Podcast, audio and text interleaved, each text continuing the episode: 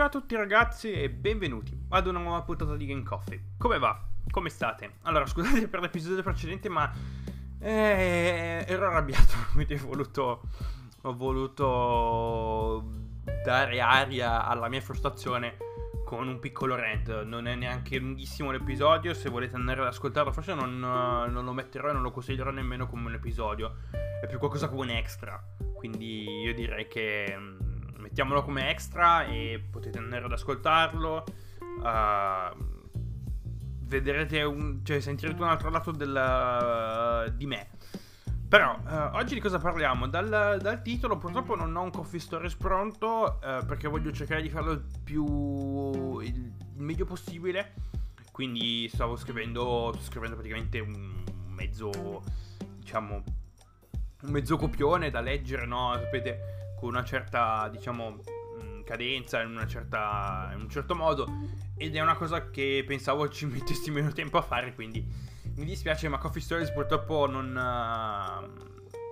non, non per un po' non, non è verdate altre, però vi farò, vi farò appunto sapere quando, quando ne uscirà uno. Quindi, dal titolo probabilmente avete già capito di cosa andiamo a parlare oggi. Oggi inizio un'altra rubrica perché inizio rubriche e ne metto lì e non le finisco mai. di, di, È un diario, il diario del, del wannabe sim racer, cioè um, ho praticamente appena iniziato a, a allenarmi a correre come a fare praticamente sim racing. Quindi se andate ad ascoltare l'episodio 5 dove ho parlato della categorizzazione dei giochi di racing, parlavo appunto di quei titoli che hanno un feeling piuttosto, piuttosto arduo con un uh, controller, quindi uh, per rendere la cosa molto molto più realistica, molto diciamo più fattibile, c'è bisogno di utilizzare altre periferiche come un volante. E quindi io ho deciso di investire un po' dei miei soldi e andare a comprare un volante perché mm, ero... quando? Qualche mese fa ero in vacanza da uh, ero in vacanza e mio fratello aveva. Mi fa, oh, ma sai che ho comprato un volante? Io faccio, no, no.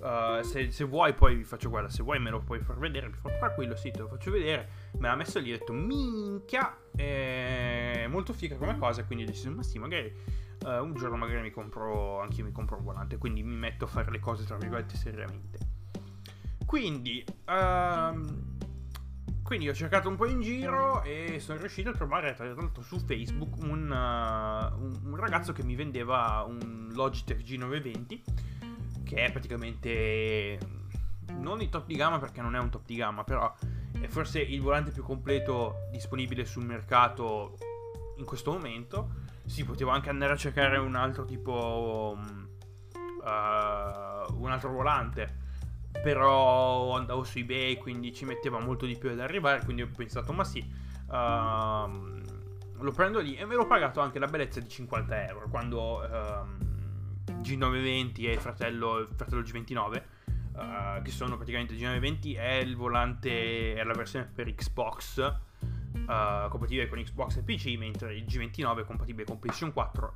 PlayStation 3 e PC quindi non, uh, l'unica differenza G20, tra G29 e il G920 è che il G29 ha un paio di tasti in più e basta. Cioè, quelle sono, quella è la differenza proprio eh, sostanziale. Il resto invece a livello di componentistica, di meccanica, sono praticamente identici.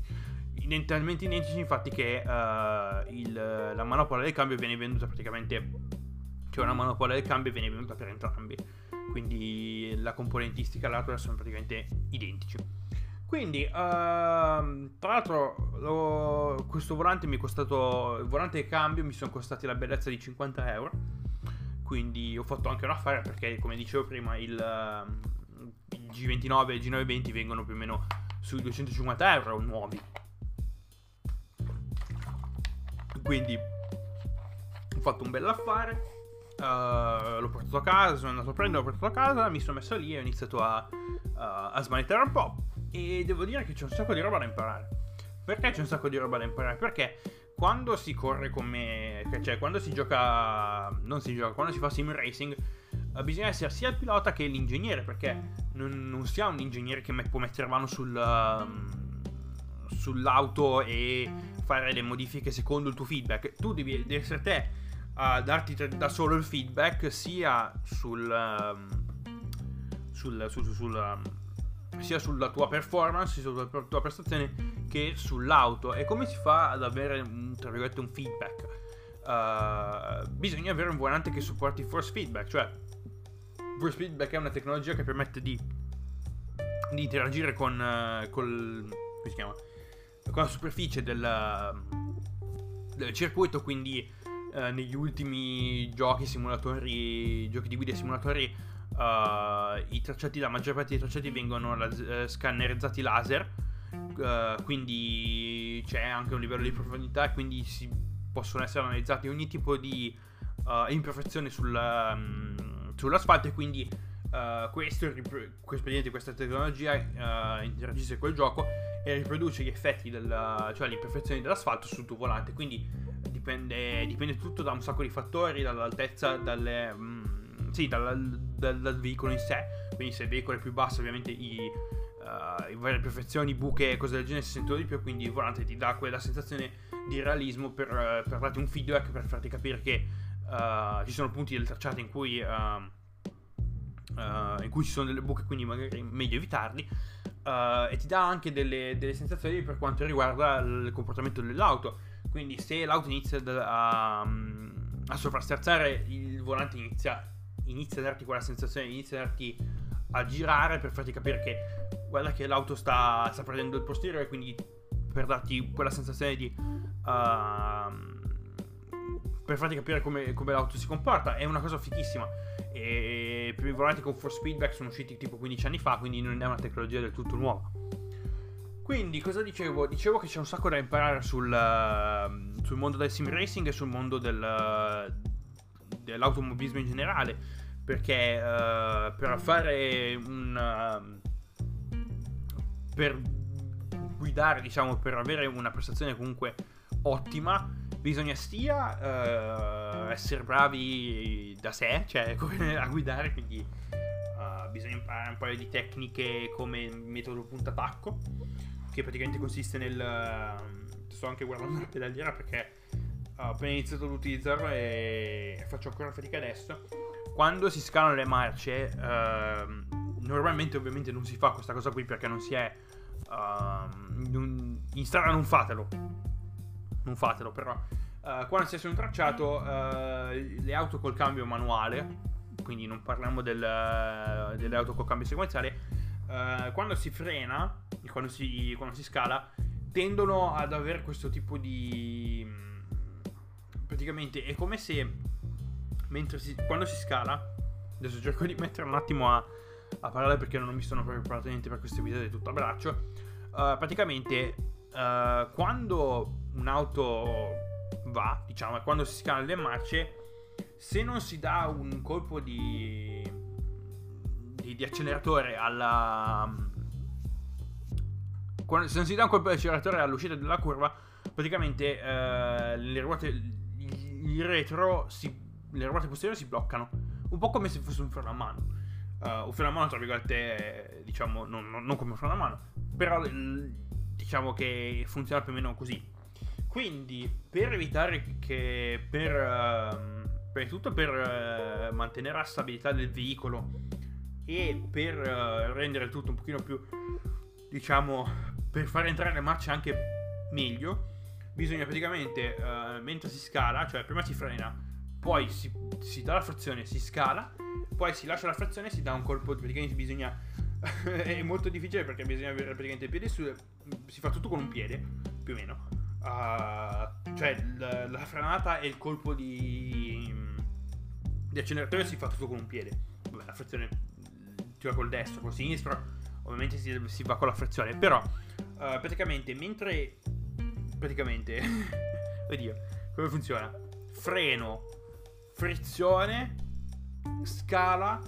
Poi bisogna praticamente. Il piede destro bisogna, deve praticamente fare una specie di rotazione con, uh, con la caviglia in modo da raggiungere il pesare dell'acceleratore e dare un colpo, non dare un colpo forte, quindi non, non bisogna premere praticamente uh, l'acceleratore tutto di un botto, però bisogna dare un colpo circa 40-50%, vabbè basta non è un problema, basta che, basta che dai il colpo, in modo tale da far, salire, da far andare su giri, di giri il motore per quel poco, uh, che è abbastanza per, dare, per mantenere il cambio fluido. è un casino.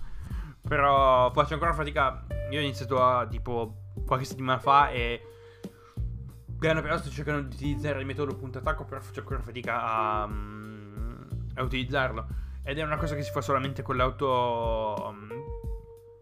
Col cambio manuale perché col sequenziale, quindi con le palette. Queste, il colpo dell'acceleratore lo dà automatico, quindi a meno che non, a meno che non, si, non si corra con. A meno che tu non stai guidando una, una GT1, quindi uh, nel, nel, momento in cui bisogna scalare, bisogna dare un po' di acceleratore. Bisogna dare un colpetto all'acceleratore per far salire a giri e cambi, far cambiare l'auto. Per far cambiare meglio. Uh, questa tecnica non so come si chiama in italiano, ma in inglese si chiama blipping. Quindi. Perciò, um, oltre a queste tecniche che vengono utilizzate in qualsiasi disciplina del motorsport, che, siano, che sia la, il campionato turismo, che sia il rally. Nel rally si utilizza molto il metodo punto attacco, uh, nonostante le VRC abbiano cambio sequenziale più o meno. Uh, quindi era un metodo che, veni, che, veniva applicato anche nel rally. Uh, un'altra cosa alcune cose, altre cose che, devono, che bisogna imparare se non si è già un, uh, un automobilista accanito. Uh, come posso dire? Um, è tutto ciò che riguarda la parte del setup, cioè come, come mettere mano su un'auto per, uh, per, per, avere quel tipo di feeling che, che si vuole. Quindi c'è da imparare tutto, quello, tutto ciò che riguarda i pneumatici, tutto ciò che riguarda uh, sospensioni, barra antirollio, cambio, uh, la trasmissione di vari rapporti come uh, lunghezza di vari rapporti. Quindi c'è, c'è veramente un sacco da, da, imparare, veramente un sacco da, da apprendere, da capire, da mettere in pratica, perché se non si mettono in pratica queste cose poi alla fine si dimenticano. E per molte volte... Scusate, molte volte se si, uh, se si usa un simulatore quale R Factor 2 o uh, Assetto Corsa ad esempio, c'è veramente quello che viene definito uh, setup baseline, cioè quando l'auto viene caricata, non sono i migliori, quindi bisogna mettere mano sul, uh, sul veicolo in modo da, in modo da dare da avere quel tipo di prestazione che si vuole, da, da avere quel feeling eh, che tutto sia praticamente uh, uh, tutto sia in regola, diciamo. Eh, scusate, oh, scusate, ma continuo a sbagliare, non so perché. Quindi, uh, cosa ho fatto? Allora, uh, ho deciso di, prima di buttarmi su R Factor 2, assetto corso, quello che è, ho deciso di um, giocare a Project Cars col volante. Perché Project Cars sì che, uh, specialmente il primo Project Cars sì è che, che è un mezzo simcade, quindi non è proprio il simulatore per eccellenza. Però um, le auto si comportano un po' di più come, come in un simulatore, quindi secondo me è un ottimo gioco. Parlo del primo Project Cars, non il secondo. È un ottimo gioco per bagnarsi i piedi e, e giocare con, uh, con volante pedali a ricambio. Quindi io vi consiglio, se volete entrare a far parte della cerchia di, di, di, di fanatici del sim racing, andate a prendervi un volante, uh, non importa che voi abbiate cambio o meno. Io, io, il cambio l'avevo preso perché volevo giocare a, a Eurotrack, non per... Uh, che, che, che c'è oggi? Non per uh, giocare a Project Cars, però uh, lo uso lo stesso per, uh, per quell'input di, di, realismo. Nel caso abbia un'auto con col cambio manuale, quindi guido col manuale, mentre se ho un'auto con, con il sequenziale, ovviamente uso le, le, le, le come si chiamano? Le palette, cioè il sequenziale. Quindi Uh, andate a prendere un volante, andate a prendere Project Cars che poi lo trovate anche non su Steam o sul vostro rivenditore di, di, di, keys di fiducia a prezzi piuttosto bassi. Parliamo di, dai 5 euro in giù. Quindi uh, costa poco. Uh, è uscito 3 anni fa, 4 anni fa. Quindi gira anche su, del, su un hardware, diciamo, tra virgolette poco potente. Um, non ovviamente tutto messo su a tutto mass- mm, al massimo, però se, se, non avete praticamente se non avete l'ultimo che ne so l'ultimo i9 o uh, l'RTX 2080 cioè non è un problema quindi anche lì e, e niente iniziate a praticare a, ad allenarvi con, con il metodo punto attacco e fare cambiamenti con uh, prendere una macchina, andare in un circuito, imparare il circuito perché un'altra cosa fondamentale è che uh, per rendere la cosa molto più diciamo realistica ho deciso di disattivare uh, la linea di guida, cioè la, linea, la, la, la traiettoria, la linea di gara. Uh. E, um, quindi prima di tutto bisogna imparare il circuito, bisogna imparare le zone di frenata, i, uh, come si chiama? Mm, sì, le zone di frenata e le varie, i vari rapporti con cui, con cui entrare e uscire in curva. Uh, se, non si è, se non si è mai messo, se non se avete mai guidato, uh, vi consiglio anche di, di, di tra virgolette, capire che questo caso se avete sempre guidato con un controller uh, le cose magari sono, saranno un pochino diciamo difficili all'inizio perché bisogna già avere un attimo di dimestichezza con, uh, con i vari pedali capire uh. ho fatto una sbadiglia in due minuti uh, con i vari pedali e capire vabbè base base acceleratore freno e frizione nel caso vi serva. E, ehm, e niente, cioè la cosa più importante secondo me nel, nel panorama del, del sim racing del sim racing, del sim racing è l'allenamento, cioè bisogna essere costanti nell'allenarsi, uh, magari fatevi un uh, diciamo mettetevi un, qualcosa, un obiettivo in testa, tipo boh, voglio fare una gara così così così con questi bla bla bla uh, su questo circuito, quindi iniziate a lavorare sul circuito prima, prima si lavora sul circuito e poi si lavora sull'auto, perché uh, se non si conosce il circuito, il setup magari meglio lasciarlo da parte per un secondo. Quindi prima lavorate sul circuito, uh, fatevi quanti giri vi pare, uh, fatevi delle note, cercate di capire comunque uh, le distanze, i vari punti di frenata, queste cose qui. Poi, eh, dopo, che, dopo, aver, dopo aver imparato il circuito bene, eh, si può iniziare a girare, a uscire a girare con, la, con l'auto e capire sì il feeling che, il feeling che l'auto vi restituisce, capire sì, forse mh, mm, per questo circuito c'è bisogno di eh, modificare i rapporti, magari state correndo su, su un tracciato tipo Monza, che è praticamente tracciato molto veloce e la, probabilmente l'obiettivo principale è massima velocità, quindi uh, bisogna avere rapporti un po' più corti in modo da... da um, no, scusate, contrario, rapporti un po' più lunghi per, uh, per raggiungere la velocità massima. Invece se si, se, se, si, um, se si corre in un tracciato un pochino più, diciamo, uh, ostico, un pochino meno cioè non, non, non Monza, non è anche un esempio particolare, magari Monaco, ma neanche la posta. E um, uh, ci vogliono dei rapporti un pochino più corti perché bisogna avere l'accelerazione, quindi rapporti più lunghi, velocità massima, rapporti più corti, accelerazione. Quindi uh, io direi di iniziare da lì. Uh, no, forse il cambio da, forse i rapporti della trasmissione sono uh, sono tra le ultime cose da mettere le mani sopra. Uh, prima di tutto bisogna capire il feeling dell'auto, quindi sottosterzo, sovrasterzo, uh, dove uh, punti in cui magari l'auto sembra un po' troppo rigida Uh, quindi c'è tutta la, lì c'è bisogno di, di lavorare sulle pressioni pneumatici, sulle barre antirollio, sulle sospensioni.